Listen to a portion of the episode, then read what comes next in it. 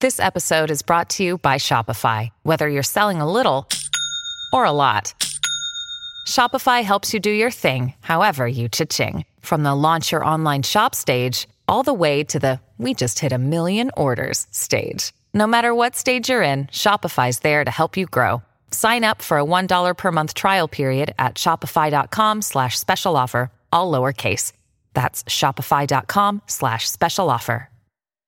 TBS ポッドキャスト時刻は11時16分 TBS ラジオジェーンスー生活は踊る今日の生活情報こちらです食べて美味しい、作って楽しい、大弁当フェスティバル、高野菜。めっ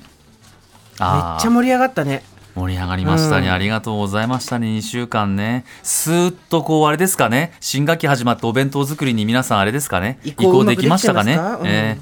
ーえー生活は踊るプレゼンツ、食べて美味しい、作って楽しい、大弁当フェスティバル。生活が踊るが、総力を挙げてお弁当情報をお送りしてきたと。はいまあだからもうあれじゃないですか、スーパー総選挙と大弁当フェスティバルで、えーこれからのお20年ぐらい乗り切っていくっていう。どこの政党よ いや、わかりまいせんやでも本当にさ、えーわかハりッませシュんけタグどをね皆さん生活はは弁当、お弁当で踊るん踊でるうんやってくれて、はいあれまだ数数えてないですけど、ええ結構多分結構4500集まったんじゃないの下手したら来てたね1日みんな10個ぐらいはあったでしょ SNS どっちじゃもあ合わせたら10個どころじゃないでしょう。そうだよね結構ね。う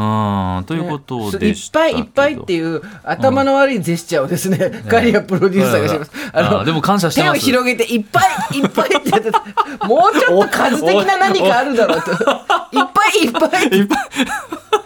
可愛いなそ。うですねそう。ええ 本当皆さんありがとうございましたあのありがとうございましたね。はい。あのー期間中はお弁当と私というテーマで統一でメールを募集したんですが、なかなかですね、あの、読む機会がなくて、たくさんこちらもメールいただきましたんで、えー今週はですね、大弁当フェスティバル高野菜ということで、えーメッセージをどんどん紹介していくはい。ということで、私から、まずこの方、武蔵野市の千尋ぽんと申します。ありがとうございますね。お弁当の思い出で思い出したことがありメールしました。はい私の母は、私が中学生、高校生の時毎日お弁当を作って持たせてくれていました。うな丼や鶏肉の照り焼き丼などかなりの変化球メニューも多かったのですが、当時はスマホもまだなく面白いメニューが来ても、ただ毎日今日は何だろうなと開けてワクワクしながら食べて、残さず空っぽにして持って帰るのが精一杯でした。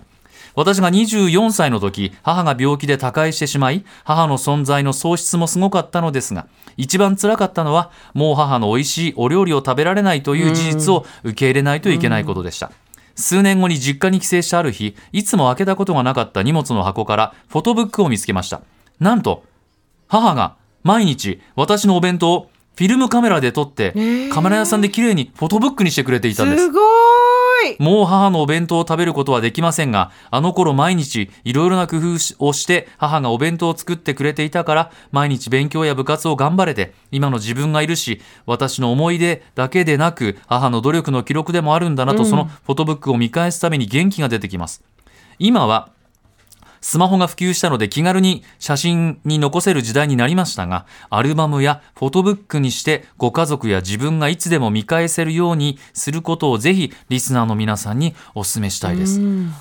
あ宝物だね。らー、ねえ。これアプリなんかに上げていくとそのアプリが終了しちゃったりするとなくなっちゃったりするから、確かに自分の手元にどういった形でも残しておくといいのかもしれないね。ねえすごい。いね宝物よはあ。何十年も経っってでそれを真似た弁当も作れるしさ、うんうんうんいいようん。ええありがとうございますいや、いきなりいい話。ね文京区の毎日弁当男子、けんちゃんからもいただいてます、はい、ありがとうございます。いい年したおっさんですが毎日弁当を作ってるつもり素敵じゃない、定番は生姜焼きや半額シールの揚げ物惣菜を活用した男弁当うんうんなのですが、たまに気分が乗った時にやるのが外食チェーン店のまる風弁当、はあはペッパーランチ風弁当あ。あ、松屋朝定食風弁当、はいサイゼリア若鳥のディアボロ風弁当ええこれらを SNS にアップしてささやかないいねを、おえーもらえる日を楽しみにして弁当を作っていますということでああ写真松屋の朝定食弁当は、ん牛肉のと玉ねぎの炒めたの目玉焼きあーソーセージ野菜とわかかる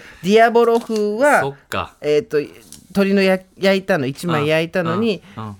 玉ねぎのねうんうんうんうんなんかソースがかかっててあー全部でもね私これ何がいいってえっ、とちゃんとあの各ホームページを確認すると本当にそうなんですよ。各、あのファミレスのここほらサイゼのそうあー同じじゃん。本当だそうだから結構細部にまでこだわってやってる本当だね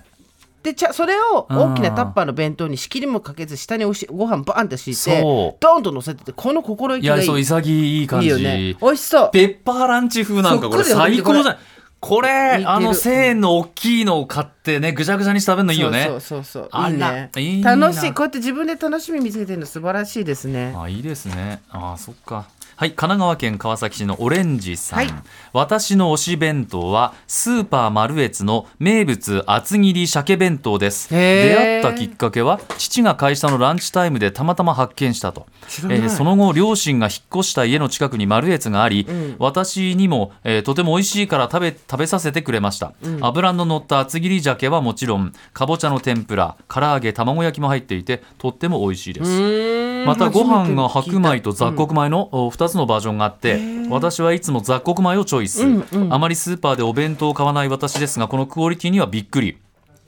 ぜひお二人とも機会があれば召し上がってみてくださいまさかマルエのツ店あのスタッフが買ってきてくれましマルエツってた赤坂のあそこの下の下マルエがツだあるからねおあのねすごい TBS 結ショップのあ構大きい鮭が入ってあるいやーこれで598円なんだ店内で焼き上げた自慢の一品いや鮭が入ってるお弁当ってたくさんありますけあどーまあ薄切りだったりとか半分そうですねそうだったそうりですね切り身の半分だったりするんだけどこれは本当に仕切りじゃない弁当高級ご飯と高級旅館の朝ごはんでも見たことがないぐらい厚,、厚みのある何センチあるの測っちゃう私イエそスぎイエ切りスとはいえですね2センチぐらいの厚みがありますえーで本当だかぼちゃの天ぷら卵焼き唐揚げが入ってて、んご飯は私は普通の白米いただきます、わこれちょっとああそみんななんで気がつかなかったんだろうこんな美味しそうなお弁当があるこことんなにテカテカした脂の乗った綺麗な鮭なんですか、うんなんか鮭美ね味しいそう塩鮭のあのカラッカラに干からびてなくてまだね、うんあれですよツヤツヤこうツヤツヤなのあのあらスーパーで1枚100円で買ううんうんうん冷凍解凍されたやつより熱いいやこれすごいな知らなかったえこれは美味しいねー、うんうん塩加減今がいい日今日のお鮭昼丸越のそばに行く人うんぜひこの塩まあいいで鮭すねえ食べながら喋んないなー、えなんだっけ、ま、もう一回弁当の名前ちょっと私が言うわ見せてえっとね名物厚切り鮭弁当、うんかぼちゃの天ぷらた、唐揚げ卵焼きも美味しそうなんでちょっといただきますね、かぼちゃの天ぷらだからなんで一口大きく食べない16連勤何してたんだあんたいやほんと鮭が大きいからねん、やっぱり食べ応えがある、うんあのさほぐれ具合もねあのバラバラっとほぐれるんじゃなくて大きくそう大きくほぐれるの塊でこれがいいんだねあこれがあるんだったら私帰りにこれ買って帰るわって感じだわたあのかぼちゃも柔らかくて美味しいあそうですか、うん唐揚げもほらすごくなんかニンニク醤油のねさ、うん黒っぽい唐揚げでいいねこれこれいいいですねいお弁当教えてくれてありがとうございいまいすですねありがとう食べちゃうぜシュ